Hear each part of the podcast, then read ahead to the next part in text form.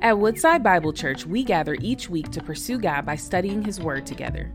In a culture growing in hostility, it's clear how far we are from what the kingdom of God should look like.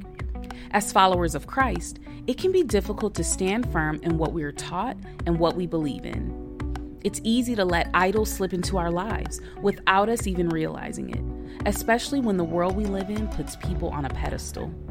In our new series, Daniel, The Clash of Cultures, we'll be looking at the life of Daniel and how even then Daniel had to navigate a culture who opposed God. We'll discover how we can put our trust in God regardless of our circumstances and how God is sovereign over all. Join us this new year as we study the life of Daniel and learn how to apply the truths inside this book to our own lives.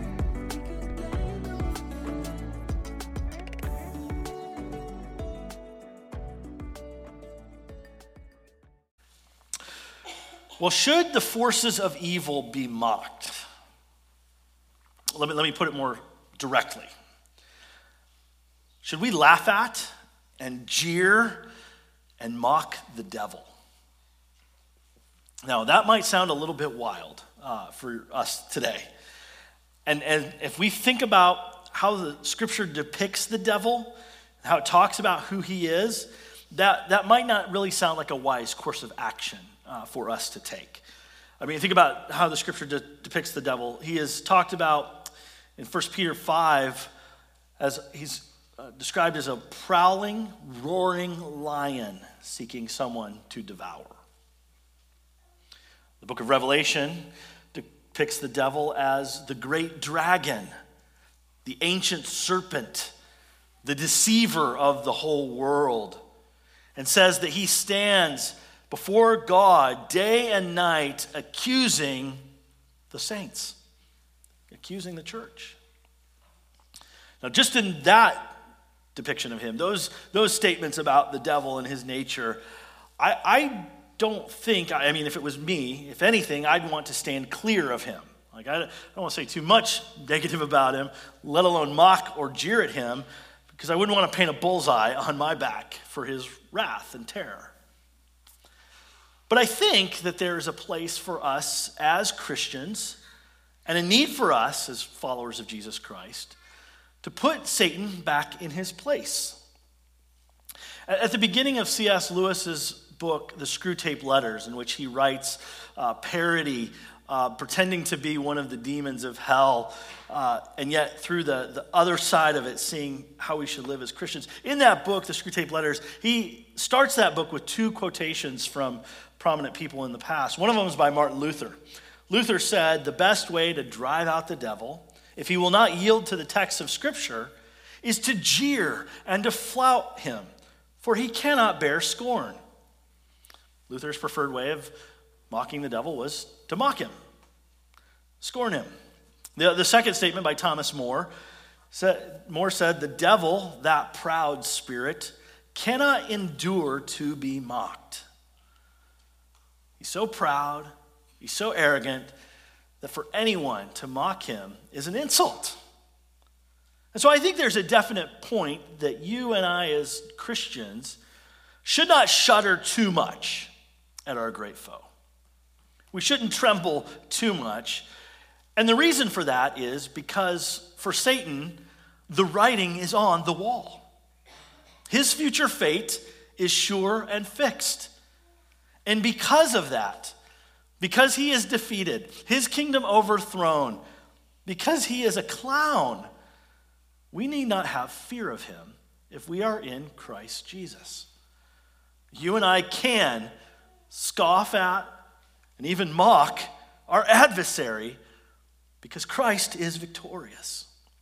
Now, Daniel chapter 5 is a story, and it's as a story told in, in, the, in the language of satire. It's, it's what I'll call a biblical satire. Its intended point for us as a story here, and really for Daniel's first hearers, was for them to hear how God stands victorious above any and all who raise themselves up against him.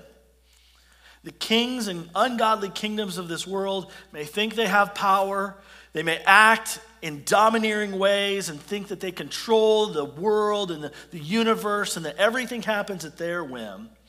But the truth is, for the enemies of God, the writing is on the wall. God will make them look absolutely foolish. This story is a story of, or it's a bit of holy mockery. The psalmist in Psalm 2 asks the question why do the nations rage? Why do the kings and kingdoms of this world pit themselves up against God and his anointed? And as the psalmist asks that question, he then turns and he, he provides an answer. God in heaven, he sits on his throne and he laughs at them. He scoffs the kings and kingdoms of this world who rage against them. God mocks his adversaries, he mocks the devil. Why does he do that? Because the writing is on the wall. The writing is on the wall for Satan. The writing is on the wall for the ungodly kingdoms and kings of this world. And this passage, this holy bit of mockery in Daniel 5, I believe presents us some reasons why the writing is on the wall. My hope for you this morning as we, as we look at this chapter is to leave here today strengthened and encouraged that Christ is the King that his victory has been won, and you need not fear any forces of evil. You not, need not fear the shifting change of culture that seems to get darker and darker. You need not fear the kings and kingdoms of this world. You need not fear Satan himself, because God is the king. He is the victorious one. And so I want you to see this morning a God who laughs at the kings of this world who raise themselves up against him because of how, why they do. And I'll show you these reasons. First of all, God, God mocks, he laughs at the kings and kingdoms of this world. He mocks at Satan because Satan blasphemes the Most High God. The kings and kingdoms of this world blaspheme the Most High God. Now, in this chapter, we're, we're met with a king and a kingdom. In this chapter, uh, Belshazzar is the enemy of God, and he's the enemy of God's people. Belshazzar is a clown ruler, he is an absolute goofball. Now, now we don't know, as we sit here, as we've been reading through Daniel, Belshazzar, this is the first time we've read his name, so we don't know where, he is, where he's come from, who he is. Short uh, little bit of history here is that Belshazzar was one of the grandchildren of Nebuchadnezzar. He was a king down the line from him, and he really wasn't even king himself of Babylon. His father was king, and his father was dis- dispatched away uh, on business, if it were, ruling somewhere else. And so Belshazzar stood as the co regent. He was kind of like the subordinate king over Babylon at this time. And we meet Belshazzar, and like I said, he's just, he's just a clown. The story pokes holes at his life and his rulership. We've got Belshazzar, and he thinks he's a big deal. Like he, he to describe a head coach that uh, you know is down in Ohio, he th- was born on third base, pretty much. He thinks he's it, right? And he's, because he thinks he's it, he, he decides to have a great party for himself. So, verse 1 says that he made a great feast for thousands of his lords, and he drank wine in front of the thousands. He just has this big, drunken feast and party.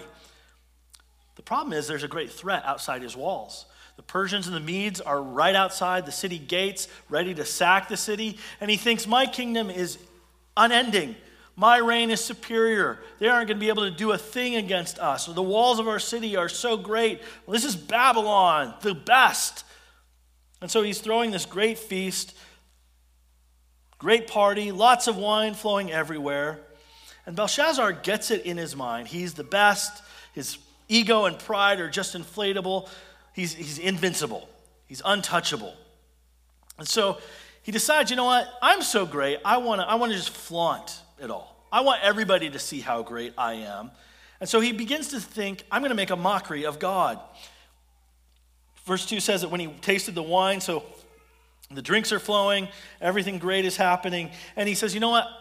Bring in the, the, the goblets, bring in the cups of gold and silver that my father Nebuchadnezzar took from Jerusalem, from that temple, and bring it in here. Let's, let's get the vessels used for worship in the temple of the Jews and use those as, as party cups, as solo cups for our party. Like, like that's how low they are. These holy things in his mind were nothing because he thought he had conquered. He thought he was the victorious one. So someone goes and, and gets the cups, they get the goblets, they bring them in. They brought in the golden vessels, taken out of the temple, verse 3.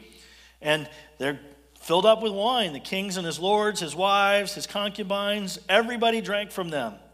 And they not only drank from them, they then began to praise their gods, the gods of gold and silver, bronze, iron, wood, and stone, and worship them. What, what Belshazzar is doing here is saying, I'm the greatest. The God of the Jews, he's nothing. We defeated him.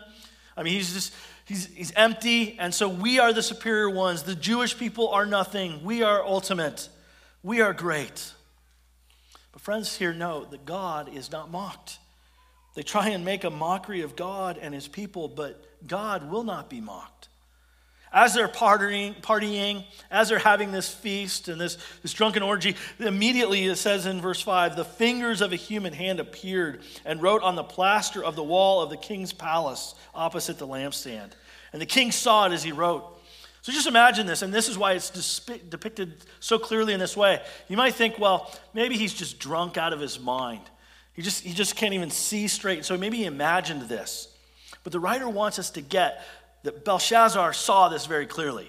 He was absolutely in his right mind, and this, this hand comes and begins to write on the wall where the light had been illuminated there, writing out very clearly a message for the king. And the king saw it. Now, what happens when this proud, arrogant, self consumed king sees the writing on the wall? Well, I've sought for delicate words to say here to describe what happens, but you got to remember, I used to be a, a youth pastor, and so the, the, juvenile humor of this passage, it just shows up. The mockery is here. Look with me at verse 6, okay? It says, The king's color changed, his thoughts alarmed him, his limbs gave way, and his knees knocked together. And you read that and you go, okay, he just kind of collapsed on the floor in terror and agony. The Aramaic under this is way more graphic.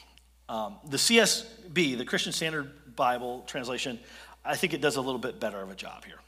It says, His face turned pale, his thoughts so terrified him that he soiled himself, his knees knocked together.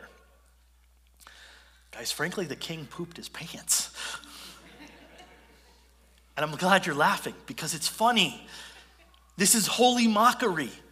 This proud, arrogant, I'm the greatest king, soils himself at the handwriting on a wall.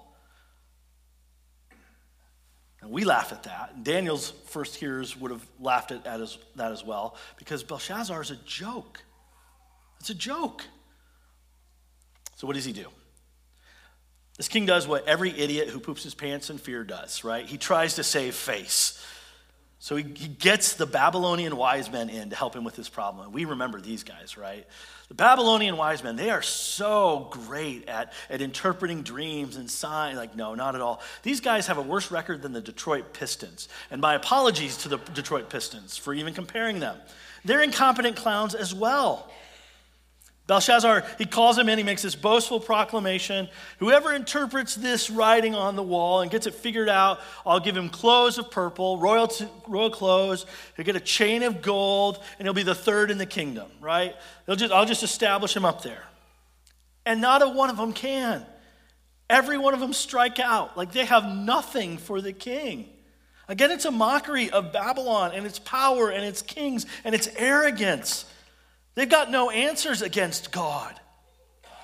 Verse 8 All the kings wise men came in. They couldn't read the writing or make known the king the interpretation. And then King Belshazzar was greatly alarmed, and his color changed. You can assume the rest, and, and his lords were perplexed. I mean, you can't help laugh at this guy. Who can figure out what this spooky and mysterious statement that has been written on the wall is? Here's the point God is making this king look absolutely foolish because he's blasphemed the Most High God. Blasphemy is the act of insulting or showing contempt or lack of reference for God. This is Belshazzar's total game. He's defiled the holy things of God, and so God makes him defile his pants. Belshazzar fails to acknowledge the Most High, and so the Most High humiliates him. He looks to his own wisdom, and yet his wise men are utter fools. What a joke.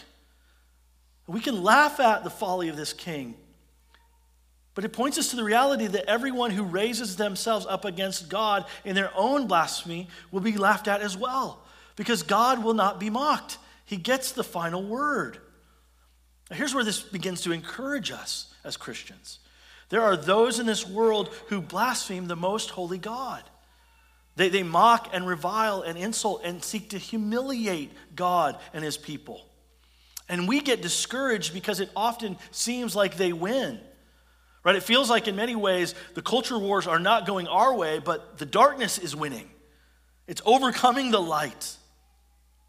And, and we, we wonder will there be victory? We don't have a culture that is becoming more sacred, that's worshiping and reverencing God. We have a culture that's becoming more secular and brash in blaspheming God. And those who love and revere the name of Christ are troubled. We're concerned. And we ask, will God win? Friends, the answer is absolutely. If you are in Christ, you have nothing to fear of those who blaspheme the Most High. God will do to them what he has done to every king and kingdom that mocks him. You don't need to fear Satan and his blasphemy against God. God will crush Satan underfoot. How do we know this? Because the writing is on the wall. It's clearly there. God will not be mocked. He will not be mocked. And that's a point for us to consider our own lives as well. Are we the ones trying to mock God? This is a warning for us as much as it is a mockery, uh, a point of mockery towards Satan. Are we living in blasphemy? Are we dishonoring the Lord? Are we turning what is His and holy and good into what is common are we, are we taking the secular and turning it sacred? God will crush Satan underfoot because he blasphemes the Most High. For Satan, the writing is on the wall. We can mock him. Secondly, for Satan, the writing is on the wall and the forces of evil because they repeat past sins. There's a perpetual cycle of sin that there's, there's no learning from it, there's no improvement, there's no, no getting beyond it. So look with me at Belshazzar. I mean, he's just, if anybody should have learned the stories of the past and, and moved from them, it should have been him, but he, he can't, he won't. He continues to repeat past sin. He has no one to interpret this writing on the wall to him. And then in verse 10, this, this person just appears, and I think it's another bit of mockery. He can't get the answer from his wise men, but there's a woman in his kingdom, the queen or the queen mother, she shows up. She's heard the, the king has soiled his pants. They can't figure it out. And so she comes in and she declares, O king, live forever. Let not your thoughts alarm you or change your color. There's a man in your kingdom in whom is the spirit of the holy gods. And in the days of your father, your father, King Nebuchadnezzar, he made things known, he made dreams known. Verse 12, he was able to solve problems, and uh, help was found in this Daniel. Now let Daniel be called, and he will show the interpretation. So she says, Don't worry about it. We've got to figure it out. I mean, catch the satire and the irony here. The king who just blasphemed God, the God of Judah, now has to have a Jewish man come in and interpret the very sign that gives him trouble. His king's pride is so great. He's not going to have a Jewish man upstage him at all. So he begins to try and put Daniel in, play, in his place. Daniel comes in, verse 13, he's brought before the king. And the king doesn't say, Oh, you're Daniel, the one who assisted my father Nebuchadnezzar, the one who has had great and high power, the one who has ruled with wisdom in this kingdom. No, he belittles Daniel right to his face. Oh, you're Daniel, right? One of the exiles of Judah, whom the king, my father, brought from Judah. He's like, You're a conquered people. You're a slave. You're nobody. Who do you think you are? Arrogance, it's pride. And so he just throws it out there. I don't think he believes that Daniel can answer this. He's going to try and figure it out on his own, maybe. But he says, you know what? If you can figure it out, we'll give you the purple robe, we'll throw in the gold chain, and yes, you'll be third ruler uh, in the whole kingdom. You know, I'll give you the rewards I promised my guys earlier. But he doesn't believe it. He's the king of Babylon. Daniel is a nobody. I love Daniel's response. He is not impressed with this king at all. He doesn't, nobody should be actually. He's like, I'll do this one for free, okay? There's no, you don't need to give me anything. I will tell you what the writing on the wall says because it's your doom. I'll do this one for free. And so Daniel begins to give a history lesson. Verse 18. He says, O king, the most high God gave Nebuchadnezzar, your father, kingship and greatness and glory and majesty. You're like, remember history? Remember your father, Nebuchadnezzar, the greatest king of Babylon? Yeah, God put him there. God gave him greatness. God gave him glory. The Most High God gave him majesty. And, and because the Most High gave him all of that, he was, he was able to reign and rule over all peoples, nations, languages. They all trembled and feared before him. And whoever he would, he would kill. And whoever he would, he kept alive. And whoever he would, he raised up. And whoever he would, he, he humbled. He's like, Nebuchadnezzar had ultimate power because God put him there.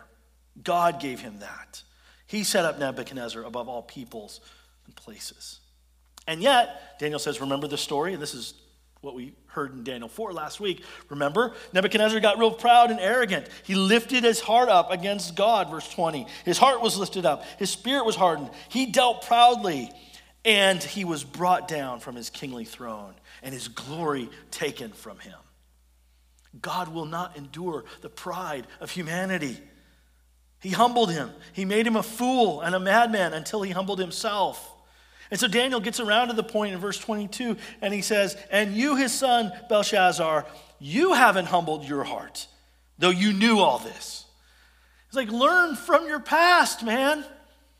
God strikes down the proud. It's the same story, second verse, a little bit louder and a whole lot worse. And it's frustrating The king knew well the story of his successor Nebuchadnezzar. He knew what happened when he thought he was superior to God, and he persists in his own pride and arrogance against the Lord. And so Daniel says in verse 23 You have praised the gods of silver and gold, of bronze, iron, wood, and stone, which, by the way, do not see or hear or know. You're stupid, nothing gods. But the God in whose hand is your breath Take note of that. The God who gives you your very next breath and whose are all your ways, you have not honored. You know the saying, history repeats itself?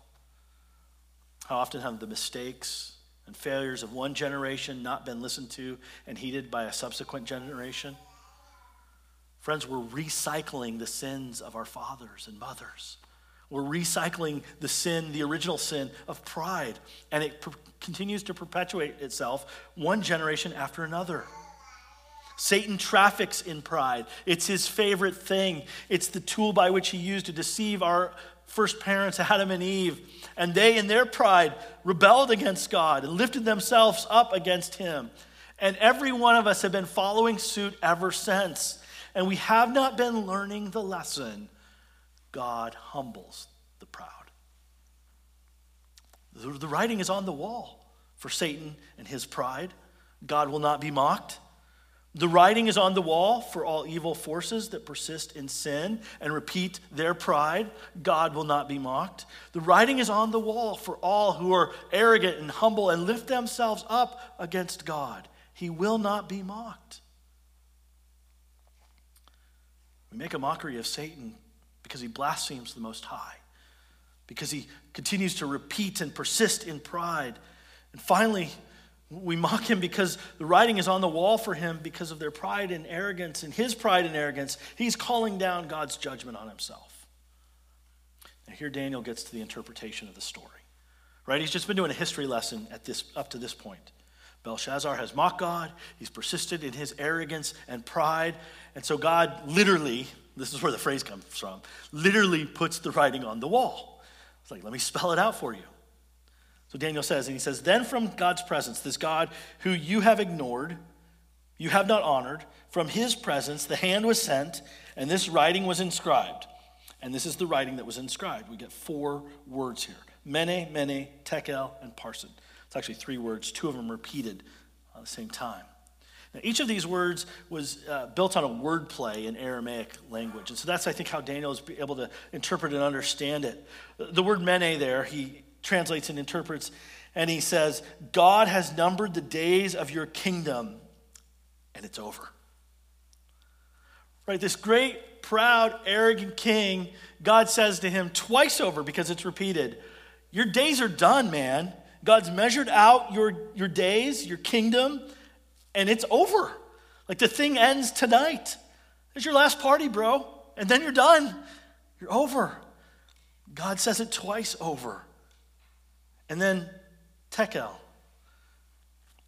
He says, You have been weighed in the balances and found wanting. Like, you're nothing. You're lacking. You think you're something. You think of you're, you're of consequence and you're, you're proud and powerful. And guess what? You're empty. You're found wanting. And then the last word, Peres, Your kingdom is divided and it's given to the Medes and the Persians. Which, if you know history, that very night, the Medes and Persian army were right outside the city of Babylon, beginning to do a, a, a undercover work coming in through the city's canals to overthrow Babylon. And they did it that very night. Fact, that's what verse 30 says. That very night, Belshazzar, the Chaldean king, was killed, and Darius the Mede received the kingdom, being about 62 years older. Now, Daniel is absolutely right, and he's rewarded for what the king said, or for what he was able to interpret, as the king said he would be rewarded. But the kingdom's over. God's judgment came. That very night, Babylon was sacked. Belshazzar was destroyed. The note here is that God will not be mocked. Belshazzar, you just called down judgment upon yourself. You've lifted yourself up in pride. You thought you were invincible. And so, in your pride and in your arrogance, God will strike you down. God will bring an end to your kingdom. And this is the point. This is why we shouldn't tremble at Satan. This is why we shouldn't tremble at the evil forces of this world, the wicked kingdoms and kings. It's because God is sovereign over ungodly kings and kingdoms. He is the one who rules and reigns over all things. Friends, Satan believes he's victorious. He believes his rebellion against God is successful. But yet God has said to him, Your days are numbered. Your kingdom, it's over. And he thinks he's a big deal. He thinks he's won victory. But God says to him, No, you're found wanting. You've been weighed out and you're empty. And Satan thinks that he's all powerful and he endures, but to him the Lord says, Your kingdom is divided. A divided house against itself cannot stand. It's given away. God's judgment is coming down on him. And the good news for us in this is that where we see rampant evil, where we see pride, and where we see idolatry in this world and blasphemy, we must note that it will not triumph. The wickedness of this world, the evil of this world, and of this culture, they are calling down God's judgment upon them. Friends, evil won't have the last word. Satan won't have the last word. God always does. Now, I wonder if you tremble at the, the power of evil and ungodliness in this world. Does the thought of Satan make you quake in your boots? Friends, he's a clown. He's like a dog on a chain, barking and barking, but he has no bite. He will be brought low. And, and the wickedness of this world, it, it makes us tremble for sure. We, we see a culture that, that is bending against the humble Christian, threatening to put out the light of the gospel. And we can think inside, well, maybe it's time for us to go to war. But, but friends, we must remember the kings and kingdoms of this world will not stand. They will not endure. Christ endures, He will stand. Martin Luther, once again, reflected on the reality of the church and the devil in his hymn, A Mighty Fortress is Our God. I love this hymn because it reminds me of the truth of God and the truth about Satan. The first verse says, A mighty fortress is our God, a bulwark never failing. Our helper, he amid the flood of mortal ills prevailing. For still our ancient foe does seek to work us woe. His craft and power are great. He's armed with cruel hate. On earth is not his equal. But the third verse of that song tells us of God's victory. Luther calls us to sing and says, And though this world with devils filled should threaten to undo us, we will not fear, for God has willed his truth to triumph through us. The prince of darkness grim, we tremble not for him. His rage we can endure, for lo, his doom is sure. One little word shall fell him. That word, written on the wall against Satan, was Jesus' word on the cross it is finished. Because there he went for our sin. There he went for our rebellion. There he went for our pride and suffered and died in our place to forgive us and to secure victory for himself and for all who follow him. The victory of God is sure and it has been accomplished in Christ. Jesus came and defied Satan's temptations. He said, It is finished. And he gave himself for us. He lived sinlessly. He mocked the devil by living the sinless life we couldn't endure. He endured the devil's suffering. He stood in our place.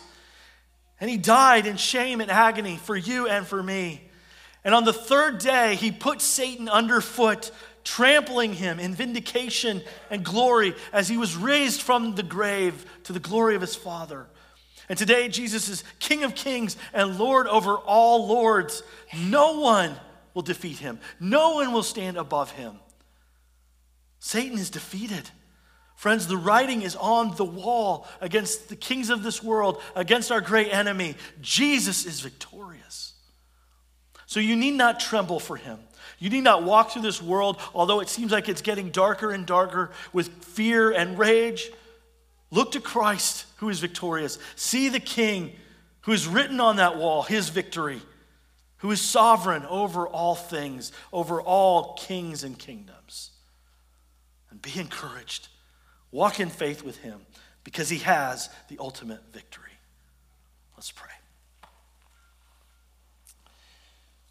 Father, thank you for the reality of your kingdom, the reality of your victory, your superiority, your greatness.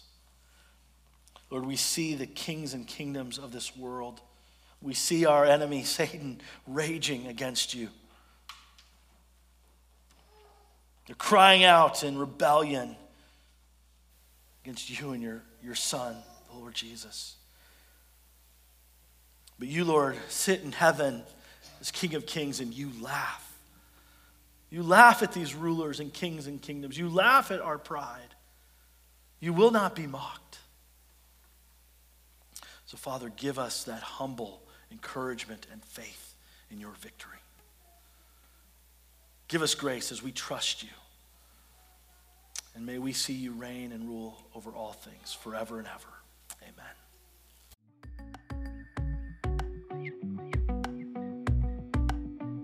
Thank you for joining us as we study God's Word together. We would love to hear how God is moving in your heart and get you connected into the Woodside Bible Church family head to woodsidebible.org slash connect to introduce yourself today.